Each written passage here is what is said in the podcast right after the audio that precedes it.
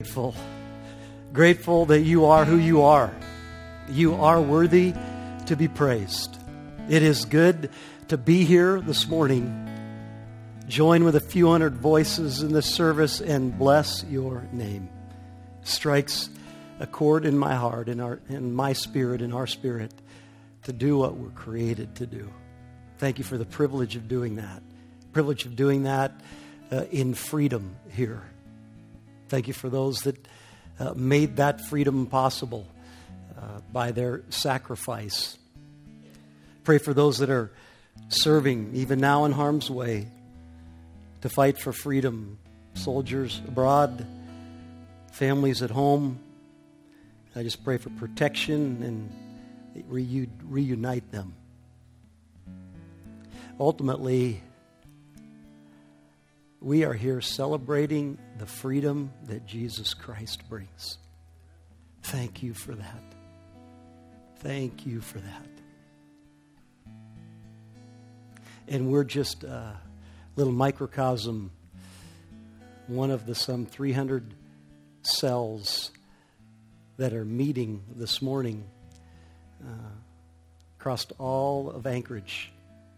People gathering in small groups, large groups, under the name of Jesus Christ to give you the worship that you are due. There's one church in this city, the Church of Jesus, and we're glad to be a part of it. I'm asking that you, through your Spirit, your Holy Spirit that is carrying out the plan of God. Your spirit that lives and dwells in and works through the followers of Christ. That spirit is alive and well, active and engaged, real and seen. Thank you for that. And we're asking you, even right now in the next hour, to do that right here that your spirit would move in power. In fact, God, I'm asking you to do that all across the city in these houses of worship. Just bless them, meet with them, send the truth out in power in each of those locations, including here. Speak a very specific word. I'm asking you to do that for us. What we need to hear. Do a work, have your way, reveal your glory, exhibit your excellence uh, right here in this place today. I just want to ask you, still in an attitude of prayer there, would you just take a moment, just a moment of quietness, talk to the Lord in your heart, and just tell Him that you want to hear from Him today? You want to meet with Him today? And here's what I would encourage you to do tell Him that what He says to you, you'll obey. What He asks of you, you'll respond. I think the revelation of God comes to willing hearts. So tell Him about your willingness and then expect Him to speak. So we're trusting you to do that. In the name of Jesus Christ, I pray. Amen. You may be seated. We have the privilege of having one of our resident uh, missionaries uh, on furlough here at the church, attends our church, Mark and Joan Bowman. Mark is here. We scheduled Mark to preach two or three months ago. Uh, knew that he would be here and and he's been in the pulpit two or three times, and it's always a blessing uh, when he does that. If you've been here for the past three or four months, you've been aware of just a theme that we have been working on related uh, to the Spirit, teachings that we have walked very extensively through. And, and Mark uh, called me uh, a few days ago and said that he'd led by the Lord, feeling the leading of the Lord to complement that and do something a little different at the end of the service today. And we've talked through that, and I'm excited about it. God did some neat stuff in the first service. I'm anticipating that He'll do the same in this service. Mark, come.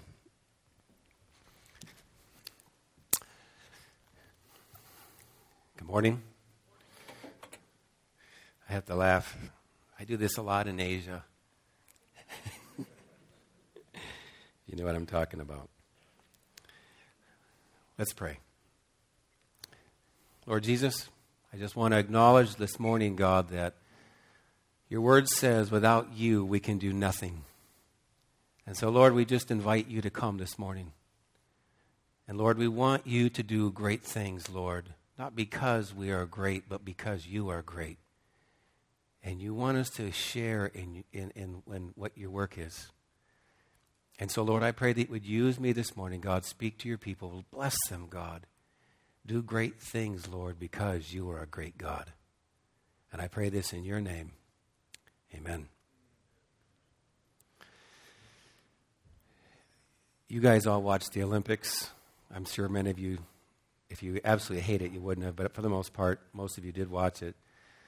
Ironically, it was the most watched television event in the history of the United States.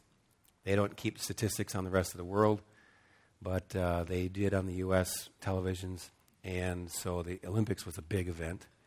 NBC was very happy. You know, it's kind of interesting when you listen to the announcers. You know, before the event comes up, you'll hear them talking and you'll say, well, we anticipate the U.S. team in this particular event will get a gold or a silver or won't place or and so you'll hear them as they start to kind of go down and, and case over the events as they are getting ready to take place. And so you kind of have a chance to get a feel for what you're expecting from them when they when they compete. And so you're all excited, and uh, I mean, I love the Olympics. I'm, I, I, I'm ashamed to actually admit that I watched too many hours of it. My wife actually was like, Are you watching that again? And so I'm over there watching it. And I'm like really into it. You know how those parents, the leaning parents, you guys saw those guys? They were really leaning. Well, I'm a leaner. I'm like, No! I'm yelling from my wife. She could hear me from the other room. No! So I'm screaming. I, I expect one thing and it doesn't happen. Or somebody crashes, and I'm just like, oh my gosh, years and years of investment down the drain for a split second bump, split second thing goes wrong, just a momentary hesitation at the starting line, and instantly four years of effort, and you're not going to make the finish line first. You know, it's interesting. Even athletes have expectations. If you ask them, they'll, they'll oftentimes stick a mic in their face and say, "So tell me, what do you think is going to happen?" You'll use, and so yeah, they're not going to say, I'm going to get last. They're not going to say that. They're going to tell you, I just want to get this gold, and they've got, they've got moments that they've kind of rehearsed in their mind. In fact, you, uh, sometimes you can just envision that um, they have envisioned in their mind standing on that podium.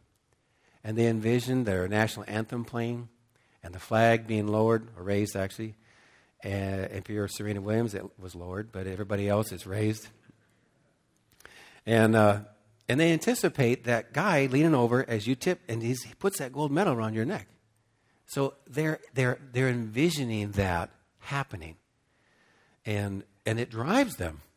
I mean, they literally will drive themselves for years. I actually attended uh, Northern Michigan University in the Upper Peninsula of Michigan in Marquette, and it's an Olympic training center. And uh, so a lot of the Olympians train there because it's for winter sports, if you don't know that. And then they go to college there at the university. So, you know, every so often you bump into somebody and you're like, man, they look really familiar. Well, I was sitting next to a girl for the whole semester in one of the hardest classes I ever had. It was an assembly language class, for those of you who know programming. It was a bear. It was the worst grade I ever got in the whole, my whole time in college. So she sat next to me, and she always beat the pants off me when it came to grades. Every time we did a test, she did got at an A, I got a C, and it just it irked me. I don't know why. I just did. And so I was just talking to her, and we are chewing the fat one day, and I didn't really pay attention to her, but she was kind of short, blonde, and I noticed she had these really powerful legs. And uh, so we were talking one day, and, and uh, she, I said, So what, do you, what brings you to NMU? And she said, Well, I'm, I'm a training for the Olympics. I said, Really? I said, Well, what are you training for? She said, Well, I'm a, I'm a speed skater. I'm like, Wow. I said, Are you any good? the look on her face was priceless. It just was like, you could see the look on her face. I mean, I sat next to her the whole time. I had no idea who she was. She said, I'm the reigning women's U.S. champion. Oops. Well, then when the Olympics came around the next year, she won four gold medals. So it was kind of ironic sitting next to her, not even noticing it. But in Corinthians, I'll just read this to you. 1 Corinthians 9. You don't have this, but I just want to read it to you. Um, and I didn't put it up on the overhead. You do not, do you not know that in a race all the runners run, but only one gets the prize? Run in such a way as to get the prize. Everyone who competes in the games goes into strict training. They do it to get a crown that will not last. But we do it to get a crown that will last forever. Therefore, do not run like someone running aimlessly. Now, when I read this scripture, I got to tell you, this brought back memories of some things, you know, kind of going with the Olympics, but I used to be a really, I used to do a lot of running. You'd never know it now. But uh, when I was in the young 20 ish age, I used to run a lot. Now, I didn't even do it because I liked it. The truth is, I only did it to make my wife like me. She liked to run, and I wanted her to like me, so I figured if I ran, we would have time together. So my motives weren't exactly pure. So she was just a, she would run for, you know, eight, nine miles, drop of a hat. I hated that. It just killed me, but I liked her, so I thought I'll run for, for her sake. So after we got married, she just assumed that would continue. Well, I wasn't really interested in that, but I had to do it because it's what you guys got to do. So we used to run in these big races, usually 10Ks type thing, the Governor's Cup, Bloomsday, since Spokane. Well, the Bloomsday race is the, at the time, it was the largest timed race in the world. 37,000, I believe it was. I, I, I, don't remember, honestly, it's been so long. But it, the, literally, the whole city shut down. They would block off all the streets, and they, the, the runners, there were so many people that it took up four complete streets. And then what they would do is they would have a helicopter that would fly over and with a long cable and so, literally a charge of dynamite. And it would fly over the city. And then when they set off the charge, boom, the whole city would just shake. And then all the runners would like, off they would go. Well, you can imagine, you know, 37,000 people. Well, if you're way in the back and the, the, the dynamite goes off, it takes, my wife, it took her three or four minutes just to get to the starting line. So, you know, I, we've done that for a few years. And one day, one year, I got this wild idea that I wanted to be, this year, I wanted to be in the very front. I wanted to experience the front of the front. And the, in order to do that, you, you're supposed to be able to run really fast. And based upon how fast you run, you get a, these numbers, you know, that they put on the front of your shirt. And if you get a, if you're blue, that means you're like the super guy. You can run really fast. And then they have white and then all these other colors. And my wife was always in the other colors, but I wanted to be a, blue. Well, you know, we had to make an adjustment on our application on how fast we ran. so that we could get the blue. Obviously, I didn't even qualify, but I figured nobody would know and it'd be kind of fun. And so, you know, anyway, yeah, I'm really fast. You know, we sent the application in and I got my little blue number. So my friend and I did that. So we arrive really early and it's so cold, we actually have to wear garbage bags because we're just, you know, so we, we, we plan ahead. We wear garbage bags, black garbage bags. You can see us, we look like ridiculous. But everybody looked at, everybody that came early wore garbage bags, so nobody cared. And we didn't want to just wear a coat and then throw your coat or your sweats off on the side of the road. We figured we'll wear garbage bags and then pitch them. And the plan worked pretty good. But you stand there for hours and hours, and I'm holding on to the starting tape. And then uh, as the time came and people started filling in, they began to fill up behind me. And pretty soon they were, you know, kind of pushing up, and we're getting up close. And I've got this tape in front of my hand. And in front of me is rows and rows of people, literally thousands of people. And I'm, I'm holding the starting line. And I'm like, you know, this is what I wanted. This is going to be great. Now, there's four streets wide. And so they're actually a little bit staggered. So we're really in the front. And the next one behind it, and the next one behind that, and the next one behind that. It's four streets wide. The, the idea is when the dynamite goes off, two streets merge into one, and these two streets merge into one, and eventually the other two merge into one, and we're all one long column running, all heading for the same direction. Well, as I'm holding this tape, and about 20 minutes before we, we ditch our garbage bags, we're holding this tape, and people are, are just jammed in behind me, a bus shows up. And out of this bus comes these Olympic world class runners with all their high tech garb and their super, superhero tennis shoes and, you know, and all their nice gear. And we look hideous. You know, we got, we got these, you know, old beat up gym shorts, you know, and some old raggedy tennis shoes. And these guys have, they look the part. Their muscles are rippling. They are sleek. They are machine, well oiled machines. You know, and I'm holding the starting line and and it's obvious we don't look the same and we don't we're not and they bring in these world class runners and they're all you know kind of jogging warming up a little bit and i've been standing here for hours and finally they bring them in and they and they, they get them and there's a come to find out i didn't know this but there's really the, the real starting line is like right up there so they drop our line and and we have to walk up to the world class athletes and now i'm right i'm like this close to them we're right here and we're actually up there. So they actually, I didn't realize that they make room for them. They don't make them come early like everybody else. And these people are sponsored by Nike and by all these clothing companies, and so they've got everything. And so, you know, they're, they're just, they're, you know, they're ready to go. And so we get up there. Now, what happens is there's a truck that, that backs up, and it's, it's loaded with uh, cameramen, uh, reporters, sound equipment, tripods, photographers. It's packed full. It's just a pickup truck.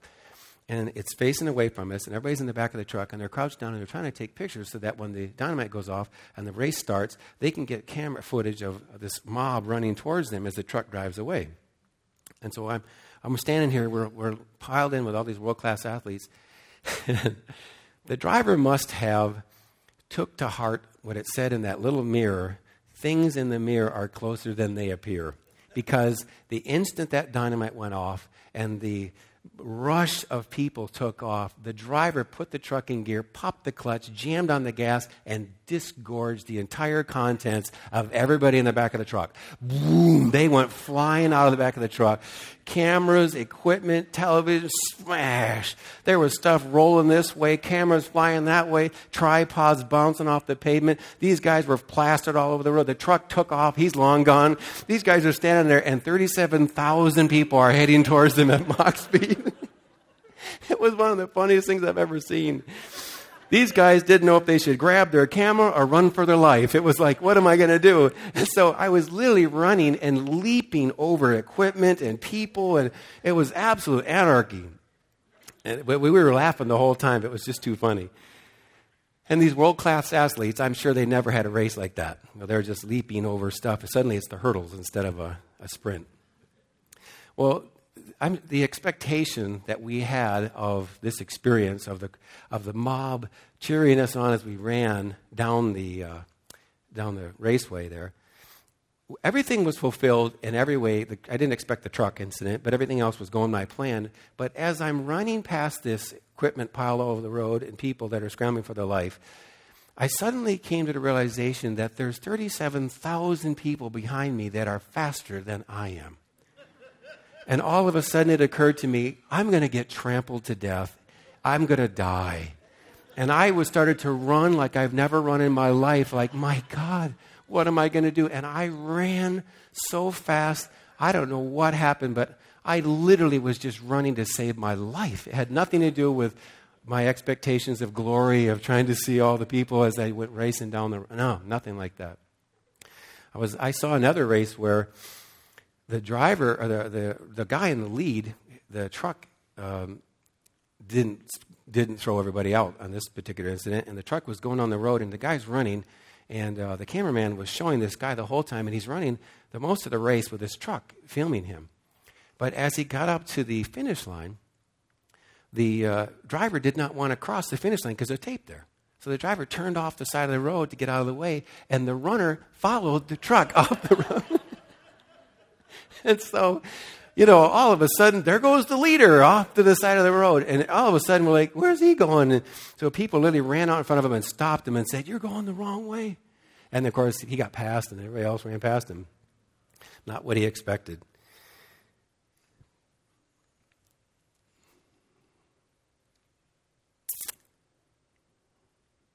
When Jesus came, it just wasn't what people expected. The Pharisees knew what the Bible said, they were experts. But Jesus did not look like them. He didn't dress like them. He didn't talk like them. He didn't act like them. He didn't even eat like them. Jesus did things that blew their expectations out of the water.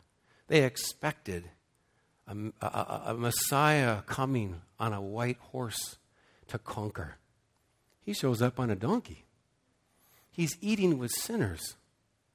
He doesn't seem to fit the mold. Everything that they did, they couldn't put the two together.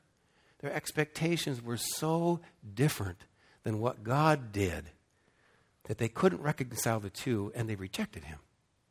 And it cost them. It cost them. You know, it's kind of interesting. Even the way that Jesus prayed was different. He didn't even pray the same. He prayed as one with authority. That's what the Bible says. The Jews wanted a, a, uh, somebody, a Messiah who showed up that gave signs and wonders. The Greeks wanted somebody who had great knowledge and wisdom and kind of marveled them with his great thinking. It wasn't either. Jesus showed up and was a friend of people that nobody dreamed what a Messiah would be interested in. The expectations of everybody was completely undone. You know, it's kind of interesting. When Jesus called Peter and said, Peter, we, uh, we, we, have to pay taxes, right? You know, he goes through that little story. And he says, uh, Peter, I want you to go and catch a fish. And the first fish you catch, open its mouth and pull a coin out of its mouth and pay your taxes with that. Now, Peter had caught lots of fish. In fact, I'm sure he saw his friends catch thousands of fish. God could have had an angel show up with a bag of money.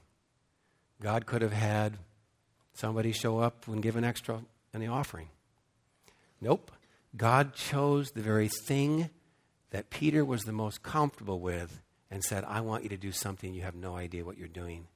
I want you to go fishing and pull a coin out of a fish's mouth. Now, you can imagine, it didn't happen instantly. I'm sure, you know, Peter's got to go and get in the boat. He's got to get his gear together. He's not going to go alone. He's like, hey, I need you to be on the till.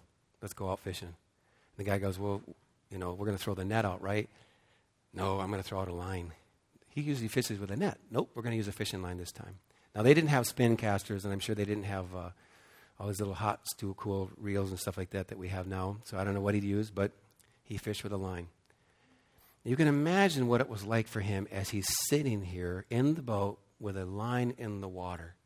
A man who has caught thousands of fish, and he's thinking to himself, I can't believe I'm doing this.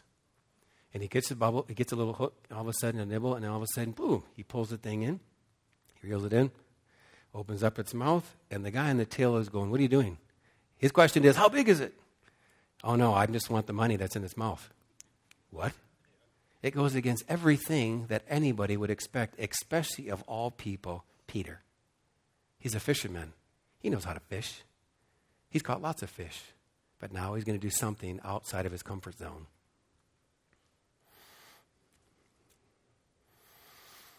You know, sometimes God has a way of surprising us.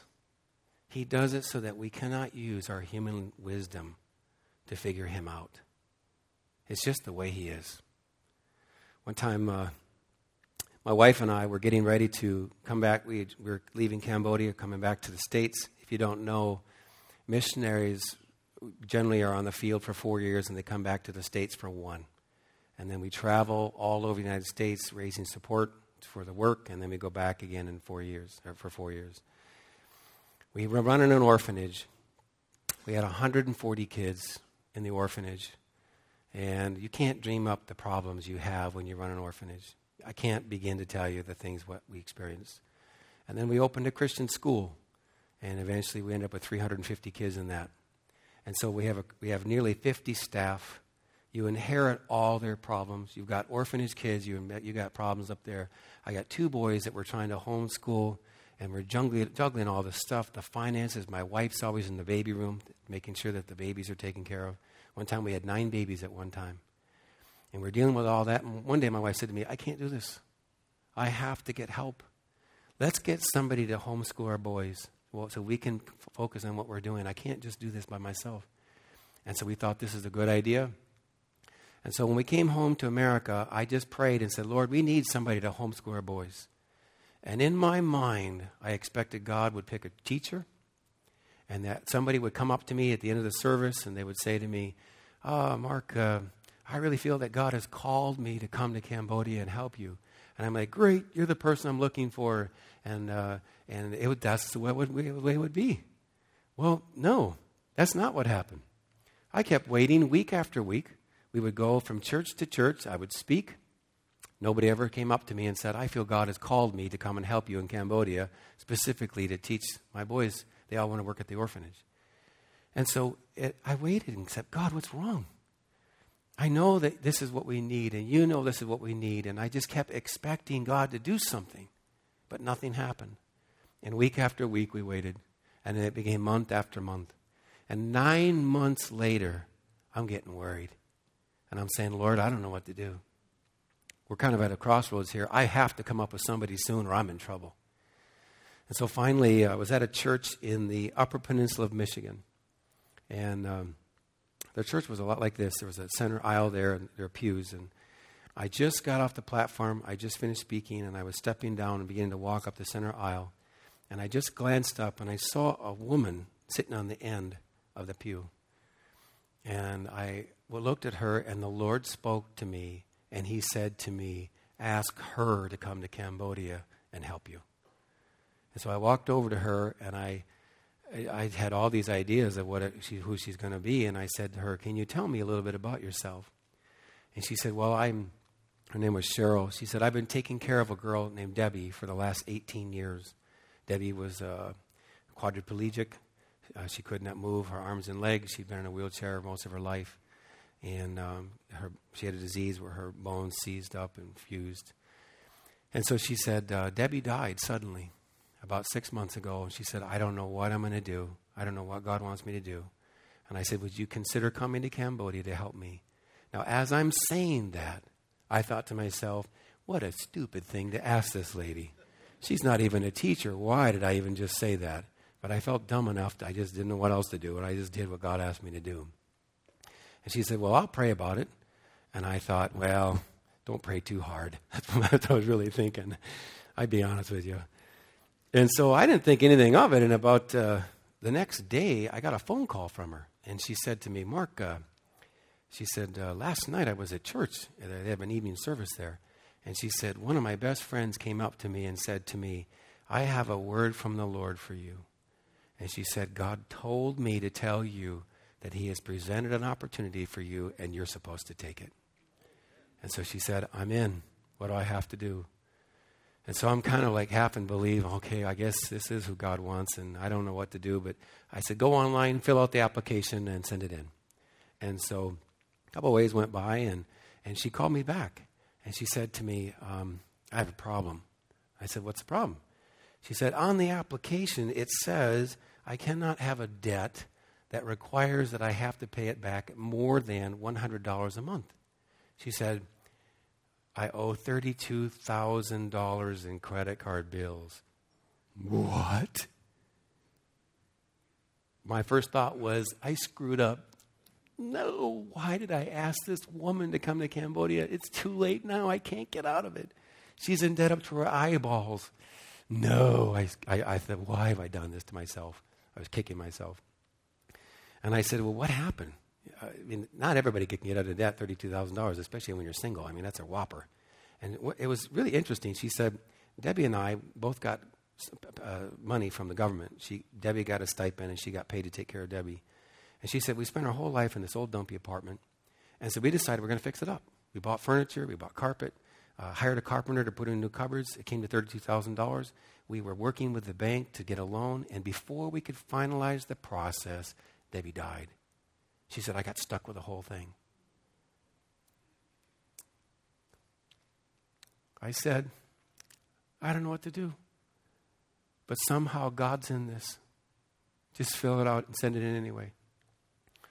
A week later, I flew to California to speak at a fundraiser where a bunch of men had rented Pebble Beach. You golfers out there know Pebble Beach is an insanely expensive place to golf. Well, this particular day, you had to pay $5,000 to golf that day, and all the money went to missions. And these men decided that they were going to rent Pebble Beach for the sake of raising money for missions. And I'm the speaker. And so I showed up, and just before I got up on the platform, a man came up to me. I've never seen him in my life. And he walked up to me and he introduced himself. He said to me, Hi, Mark, how you doing? And he said to me, Mark, what do you need? And before I could even answer him, No, I don't need anything, the Lord spoke to me and said, You need Cheryl to come to help you in Cambodia. And I said, well, this is going to sound really weird, but I sort of do need, have a need, but it's really not for me. It's for Cheryl, and, and she has this huge debt, but it's really not her problem. And it sounded so weird, I couldn't believe the guy even believed me. And when I shared the whole story with him, he handed me his business card, and he said to me, Mark, here's my card. You call my secretary, tell her how much money you need and where to send it. Okay. I stuck the card in my pocket. Uh, and I even forgot about it. And it was not until a day or so later that I remembered it. And when I got home, I called her. And I remember talking to the secretary. And I said, I know this sounds crazy. And I feel so stupid for even calling you.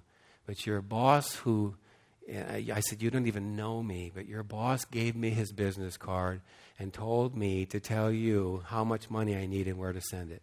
She said, Oh, he does that all the time. How much money do you need, Mark? And he paid off her entire debt. She's broke. She still has no money. She's just not in debt anymore. No money to go to the mission field. You've got to raise your own support. Three weeks later, two weeks later, I forget what it was, I was down in Florida. And uh, there's a big church down there. And I was, I was just getting ready to speak. And just before I got up, uh, one of the associate pastors pulled me aside and he said to me, uh, Mark, um, he said, uh, You're going to Cambodia. He said, Do you know a Cheryl? She, she wrote us a letter and said she's going to be going to help a missionary in Cambodia. And we, I said, Yeah, this Cheryl? And he said, Yeah, that's her. I said, How do you know her? He said, This is her home church. Every winter, she brings Debbie down here because the snow is so deep in the UP. They come down here for the winter. And they always brought Debbie right to the front of the church. Everybody saw her wheelchair. Everybody knows Cheryl. Everybody knows her. And they said, um, Yeah, this is her home church. And I said, Would you give the offering today for her? He said, Sure. And he gave her the entire offering.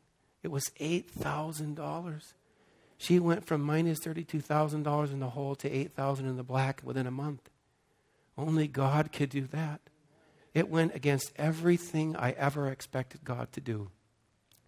I was in a church in Jackson, Mississippi, not long ago. And the, uh, at the end of the service, we had a prayer time. We were praying for people up front. There was, it was a big church, and there was a lot of people. And as they began to filter out, and I began to work my way over to the side, there was a young woman who stood over here by herself. And as I walked over here, over there to talk to her, and I said, "What would you like me to pray for you?" And then she told me this story. She said, "My husband killed himself, and my son doesn't know what to think." And she said, I, I, don't, I don't know what to do. And I didn't have the slightest idea how to pray for her. I'm at a complete loss. How do I understand her grief? And as I walked over to her and I placed my hands on her and began to pray for her, God opened my mind. And uh, suddenly I understood and knew things about her that only she would know. I don't understand it. It just happened. And as it came out of my mouth, I prayed for her stuff that was so specific to her that only she would know it. And when, that, when I finished praying for her, I opened my eyes and there was another man standing behind her, maybe three or four feet. And um, I just glanced up and saw him. And then I gave her a hug, said, God bless you, and then I left. The next day, I was with my friend who had hosted me for this trip. We were driving down the tr- road in his truck. And as we're driving on the road, he, uh, he got a phone call. And when he answered the phone, he spoke for a minute, and then he leaned over and he handed me the phone. He said, Mark, it's for you. And I, I grabbed the phone and I said, Yeah. And it was the man who was standing behind her. And he said, The woman you prayed for was my girlfriend. And he said, When we got into the car and my girlfriend closed the door, she said to me, What did you tell that man about me? He said, What are you talking about? She said, He knew things about me that no one knew. What did you say to him? You must have talked to him. He said, I don't even know Mark. I've never talked to him in my life. In fact, he told me, he said, Mark, we actually missed the service. We went to the wrong church. And he said, by the time we got to the church, we finally found it. He said that service had ended and you were only praying for people. And it was at the very end that she just showed up and decided to walk to the pulpit, walk to the front. That was not me. That was God. I had nothing to offer that woman, but God did the miraculous. Acts 2:17 says this. In the last days God says, I will pour out my spirit on all people. Your sons and daughters will prophesy, your young men will see visions, your old men will dream dreams. Peter quoted that. It's actually a prophecy out of Joel. He said, In the last days, I'm going to pour out my spirit. And he says, This is that time. Now it's interesting. When that time came, and the gifts of the Holy Spirit were, were the, um, the outpouring of the Holy Spirit came. It was kind of an interesting time because Jesus said, Hey, this is going to happen. And he said, Wait. I want you to wait. The, the New Testament, or the uh, King James says, Tarry. Wait until my Holy Spirit comes. It will give you power, it will give you boldness. You will be my witnesses. And when it came, now you got to remember the disciples had spent a lot of time with Jesus. They knew him. They, there, there was nobody that knew him better other than God the Father. They knew him.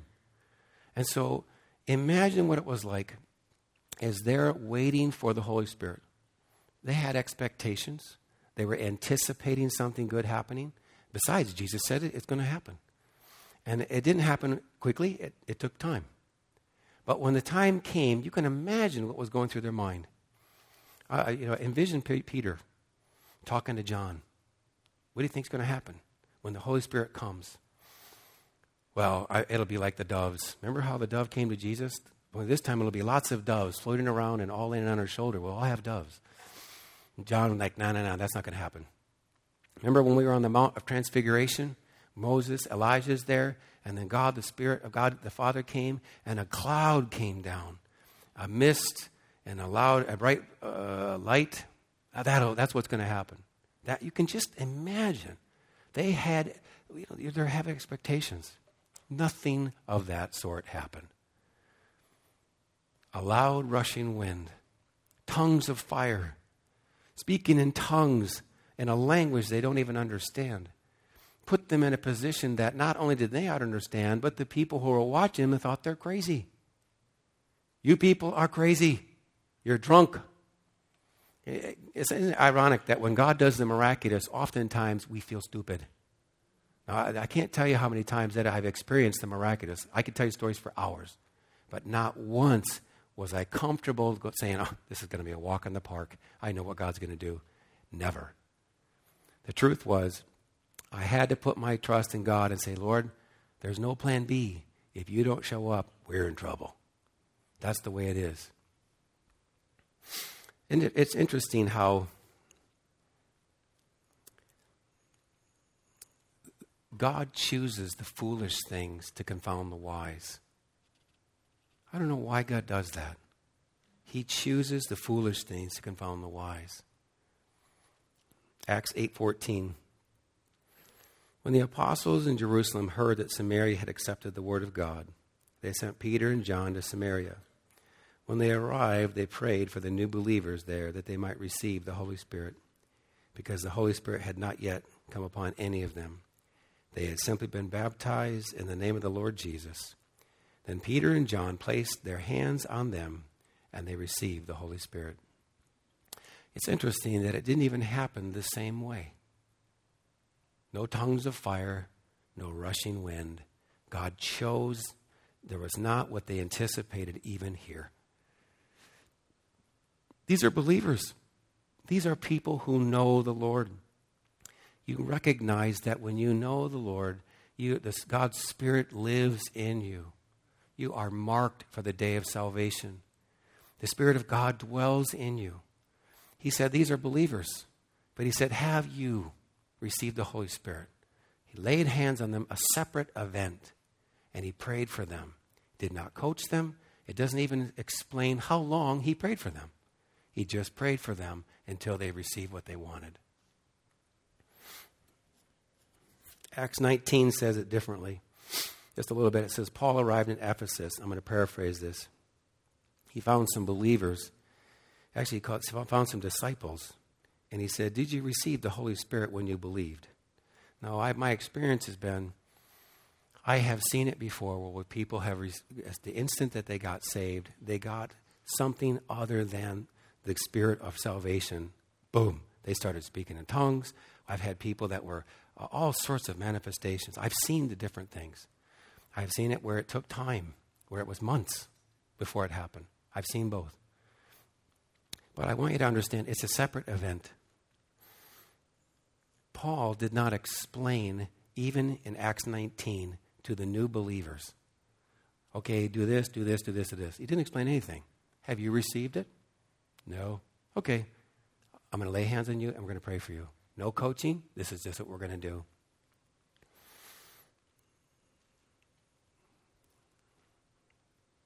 Luke 10 says this, and this was when Jesus was praying to the Father. He said, You have hidden, hidden these things from the learned and the wise and revealed them to children. I do not understand it. It's just the way that God has done it. I want you to understand something. Walking by faith is the spice of life, but it is not easy. God will put you in a situation where you don't have all the answers, and you learn to just trust Him anyway. I have learned that when you want to receive from the Lord, you need a humble heart, a willing heart, an empty, uh, uh and an empty mind. a submitted, uh, willing to submit yourself to what God wants to give you. I'm not making any sense. Let me say that again. A willing heart, a willing mind, and a willing tongue. That's it. We just say, okay, Lord, whatever you want me to do, I'll do it. We don't understand it. it. Our expectations don't seem to fit in with what God wants to do. We just do it anyway. Does that make sense? Stand with me, please, if you would. Now, we're going to do something different. Pastor alluded to it. I'm going to challenge you this morning. I want to challenge you. I want you to receive from the Lord. I want you to receive every gift that God has for you. You see, I want you to be able to say to your children and their children and share about the things that God has done in your life. I want you to have a testimony about the miraculous, about the miracles that God has allowed you to be a part of. You know, it's interesting when the children of Israel saw God do something incredible, he would say, Gather these stones and make a monument to remind the next generation of what I have done. I want my sons to be able to say to me, to say to their friends or their children, My dad was a man of God. And he, and he was a part of the things that God did and the miraculous happened, and he was a part of it. I want my sons to have that testimony. And I want their children to be able to say, My grandfather was a great man of God. And these things happened, and my, my grandfather experienced it. And I want that for you. And God wants that for you. He wants to pour out His Spirit upon you in a way that you have never experienced. And so, my challenge to you this morning is this, and though it may, it may make you uncomfortable, if you would like to ask of the Lord and have people come and pray with you specifically for the outpouring of the Holy Spirit in the way that Paul talked about and Peter, All Paul said was, Have you received since you believed? I'm talking about different than salvation. This is a different experience. Have you received since you believed? Many of you will not understand this. The truth is, I don't understand it. I just know this is what God said to do, and we do it.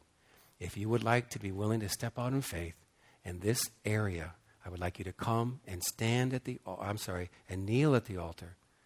I would like you to spend some time with the Lord. And myself, pastors, and others will come and lay hands on you and pray for you to receive the gifts that God has for you. And so I want to challenge you that for that this morning. If you would like to come, I would like to challenge you to come now.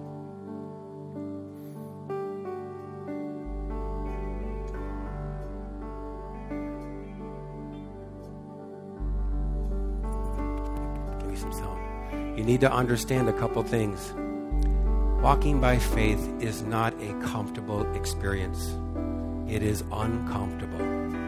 You will be put in situations where you will be uncomfortable. It's okay. Now, let me say this. You do not, I don't want to uh, manipulate you. I don't want to make you feel guilty. I don't want to make you feel uncomfortable in any way. You're not, you don't have to come up here. If you would like to spend some time with the Lord, welcome to do that.